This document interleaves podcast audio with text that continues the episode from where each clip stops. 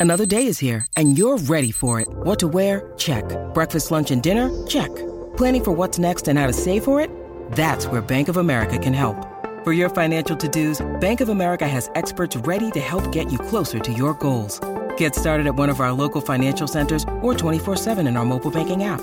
Find a location near you at bankofamerica.com slash talk to us. What would you like the power to do?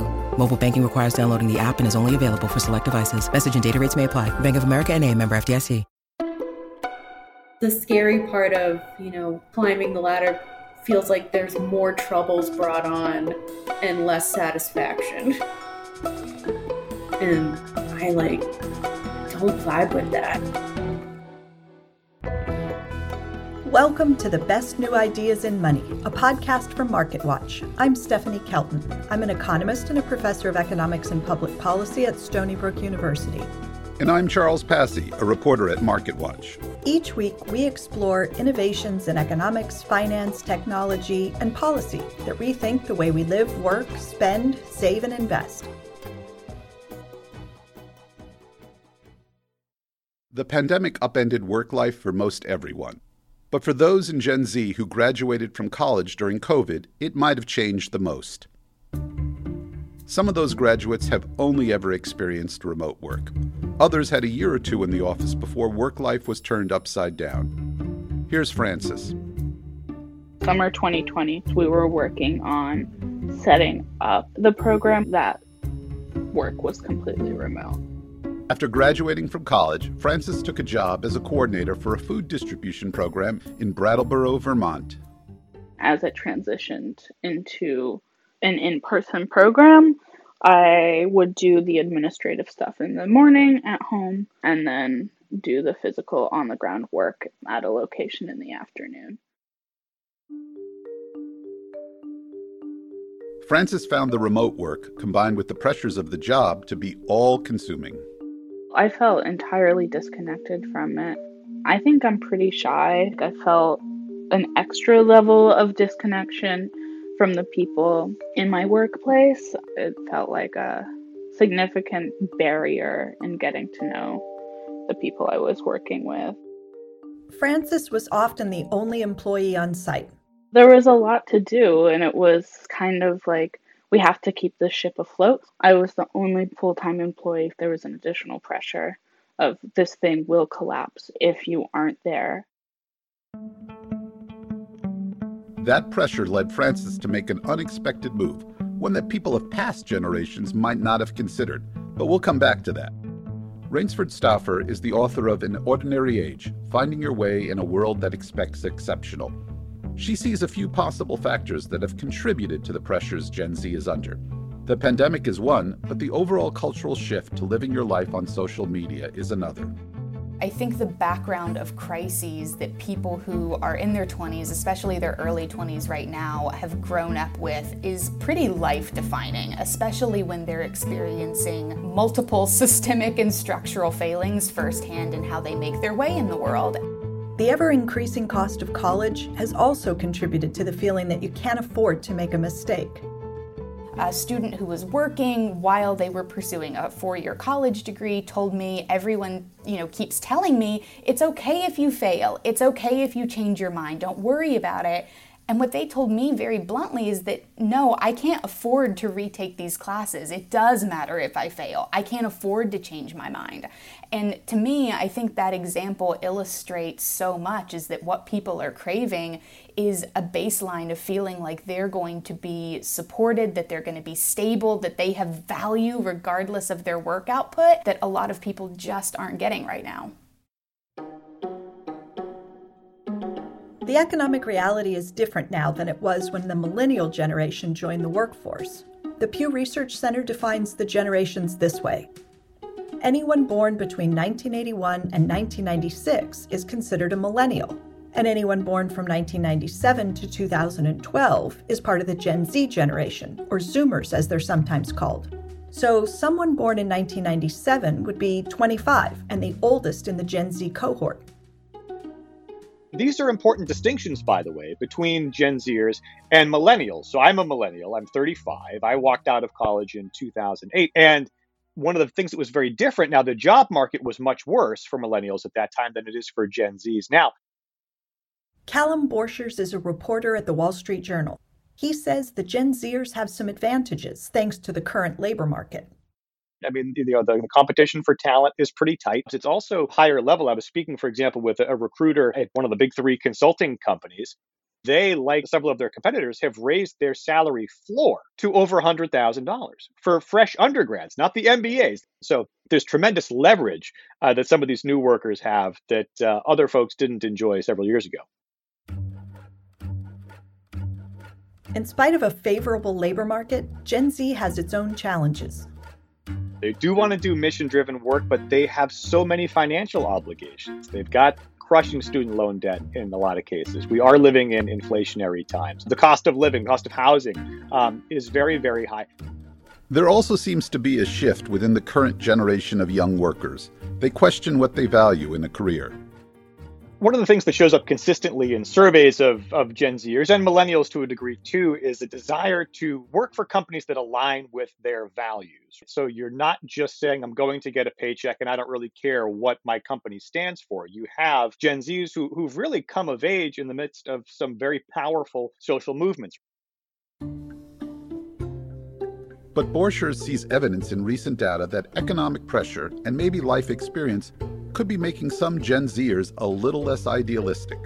Deloitte, for example, does some very good good polling of thousands of Gen Zers every year. A year ago, for example, they asked Gen Zers, "What's the most concerning thing to you right now?" Climate change came in at number one. Not a huge surprise. But fast forward to this year, cost of living is now the number one concern, ahead of climate change. So so they're feeling that personal pressure in a way that they didn't a year ago along the similar lines, you know, a year ago, almost half of Gen Zers, 49%, said, I'm going to be really picky about the kind of company I'm willing to work for, the type of work I'm willing to do based on my personal ethics. Well, this year, that number fell from 49% to 37%. So still a sizable chunk, but down double digits year over year. And so I think what that tells you is you've got more Gen Zers who are actually in the workforce. It's not a theoretical question for them anymore. In that same survey, Gen Z workers chose new jobs based on work life balance and learning opportunities and mentorship over salary, which was ranked third. Hannah, a Gen Z interior designer in New Mexico, has been frustrated with a lack of guidance at her job, especially in a work from home environment. Nobody wants to mentor anymore. So, like, sometimes I feel kind of like that picture of the dog walking himself. He has a leash in his mouth and he's just taking himself on a walk. And I'm like, yeah, I'm that dog. I don't understand why, like, so many companies promote that they are about continuing ed and education and bettering. And their version of that is like, yeah, we're going to throw you into the fire and see if you'll survive. Hannah has observed that there's a generational split in attitudes about work expectations in her office. She says she works with a lot of Gen Xers. That's one generation before millennials. They like like if it ain't broke, don't fix it, and I don't want anything new. And I've been doing stuff like this for like twenty plus years, and don't break my stuff. And it's a lot of I, I, I, and not we. The pressure to get things right the first time and excel also seems to be at an all time high. Francis, the food distribution coordinator we heard from at the top of the show, decided that a less high pressure job might be a better fit. At the end of the day, that job and that type of work really left me feeling very burnt out. It kind of consumed my entire life. And so I quit and I moved and I worked at a soap store for a minute and now I work at a coffee shop slash deli slash um, small grocery store, which is pretty close to my house. The disillusionment that Francis and Hannah described may be a generational shift, and it's one that's been exacerbated by entering the workforce during an unprecedented crisis so many of these workers also started working remotely. Many of them have never physically met their coworkers in person. That kind of overall contributes to this disattachment to work. Many people have tried to divest from making work their entire identity. That's Terry Nguyen. She recently wrote about Gen Z workers for Vox. They aren't really bright eyed and bushy tailed about work, although um, they certainly realize that it is a necessity and they want to be in a space where they feel respected and they feel that they're being actively like compensated for their work. Hannah, the interior designer, agrees. I don't dream of labor, but I want to get up in the morning and work. I want a purpose. I think ambition's a little trite sometimes. I would be lying if I said I wasn't an ambitious person, but I like am not a fan of the LinkedIn girl boss ambition trend personality because I think a lot of it is just another flashy facade. Rainesford Stauffer thinks that many of these workers are looking to reframe ambition as just one of life's goals rather than a total identity. Instead of, do you have ambition being the dominant question, it's what you're ambitious for. And what I've heard, not just from young people on this, but kind of people in general, is a true change in the calculus of what is worthy of our ambition, our imagination, and our striving. I just spoke to someone who has gotten really into gardening over the course of the last two years, and their ambition right now, as they told it to me, is to grow enough tomatoes to give out to all of their neighbors. Questioning personal goals and ambition itself changed barista Francis's path. Something kind of clicked where I realized I didn't have to find value in what people think to be a career. And I could find value in my social life and um, the people I love and the things I like doing. And I do want to say that obviously there is value in in working service. Like it's a very it's a hard job and it's a hard industry to work in. And i don't mean to dismiss that in any way but personally allows me to focus on different things in my life than previous work i've done. Hannah has found that her job at the architecture firm also makes her question her identity. Now there's been this weird boundary where you know if design is my job and design like is so tied to who I am, then like is my job tied to who I am? And I just don't feel that anymore. That's I think been a really big like wake up call is like like I just don't feel like my job holds so much to like who I am anymore now, which is probably a good thing, but it's also like kind of sad. For Rainesford Stauffer, the idea that your identity and ambition is tied to your job may be lost forever.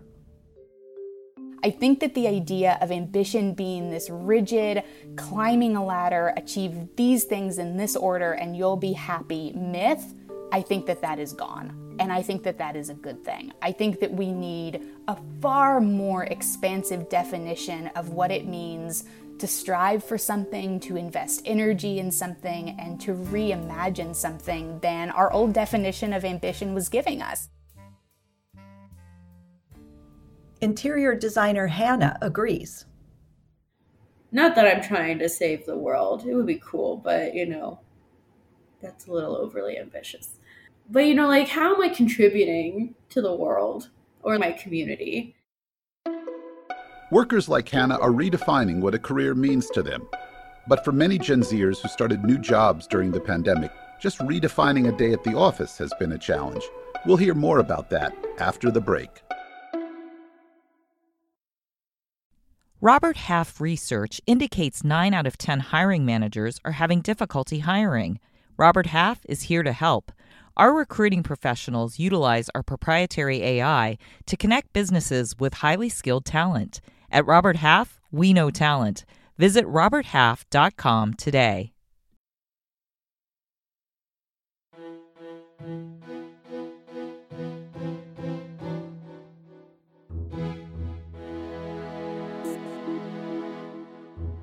Welcome back to the best new ideas in money. Before the break, we heard about how Gen Zers, the newest entrants to the workforce, think about the role that work plays in their lives.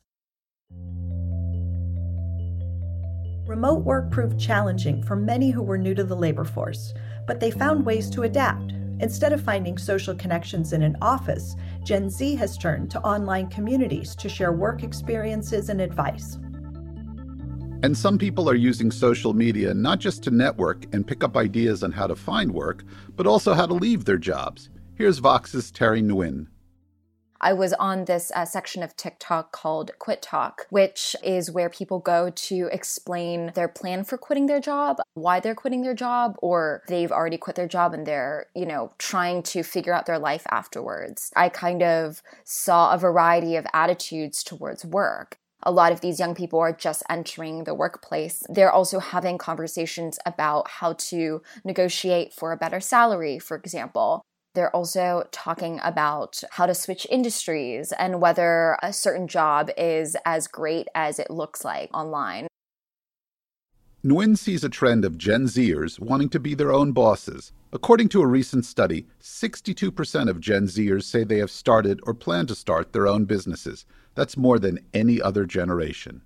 What was interesting to me was that a lot of people were reflecting, as one should during very unprecedented times, as to kind of their purpose in life. And some of this is reflected in hobbies. Um, and in some cases, people began starting businesses out of their own passion projects there are more businesses being started by Americans, I think, in 2021 than in the past decade. And so it really does show um, this desire to kind of like take charge or take control of one's life and to be one's boss. That push to start your own business might be inspired by what looks to be a higher degree of uncertainty in jobs that used to be more reliable long term bets this sort of thread between employers watching out for employees has kind of declined over the past several decades. There's no longer the institutional loyalty. There was a study that described it as layoff anxiety among millennials and Gen Zers who feel that if their company is facing financial downturn, um, they worry that they might be the first to be let go.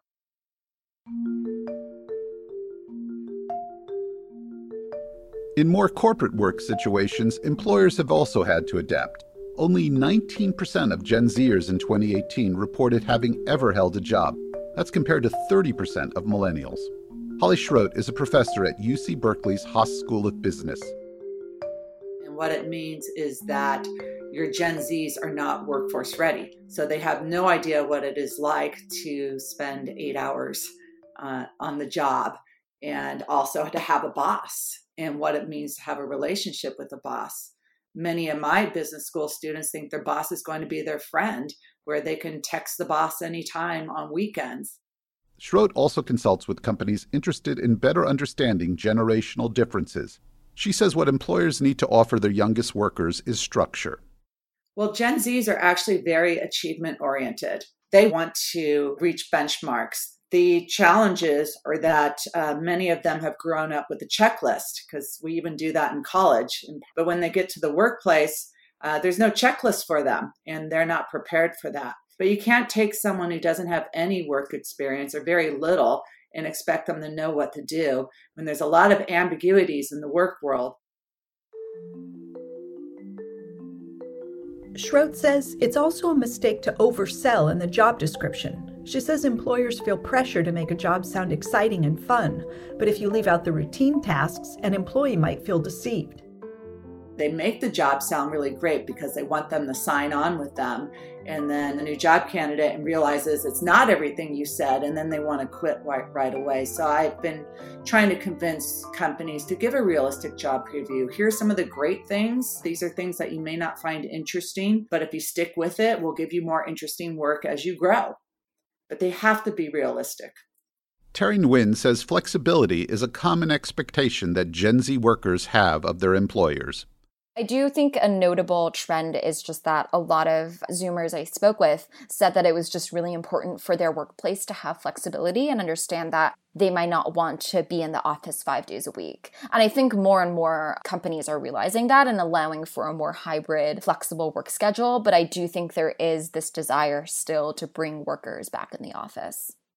But Holly Schroth says that along with flexibility, Gen Zers need mentorship and some of the traditional structure of the workplace.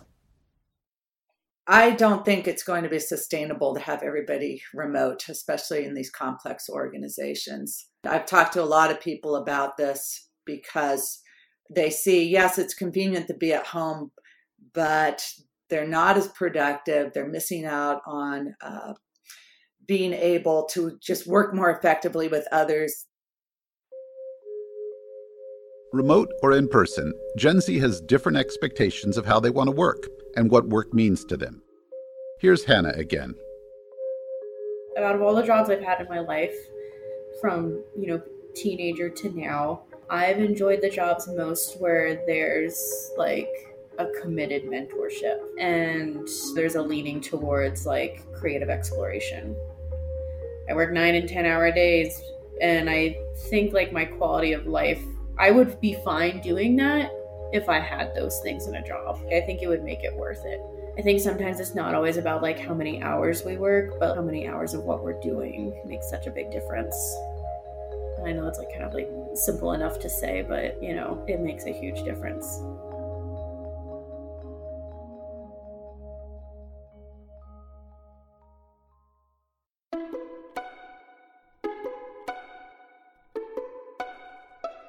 Thanks for listening to the best new ideas in money.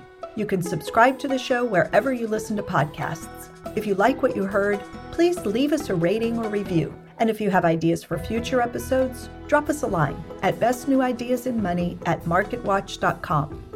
Thanks to Callum Borchers, Rainesford Stauffer, Terry Nguyen, Holly Schroth, Francis, Hannah, Stevie, and Rob Mead. To learn more about Gen Z in the workplace, head to marketwatch.com. I'm Stephanie Kelton. And I'm Charles Passy. The Best New Ideas in Money is a podcast from MarketWatch produced by Best Case Studios. Suzanne Myers is our producer. Our associate producer is Hannah Liebowitz Lockard. The executive producer for Best Case Studios is Adam Pincus. For MarketWatch, Melissa Haggerty is the executive producer, and the producers are Meta Lutzoft and Katie Ferguson. Jeremy Binckes is our news editor, and Tim Roston is the executive editor for MarketWatch. Megan Oftermatt mixed this episode. The Best New Ideas in Money theme was composed by Sam Retzer. Stephanie Kelton is an economist and a professor of economics and public policy at Stony Brook University and not part of the MarketWatch newsroom. We'll be back next week with another new idea.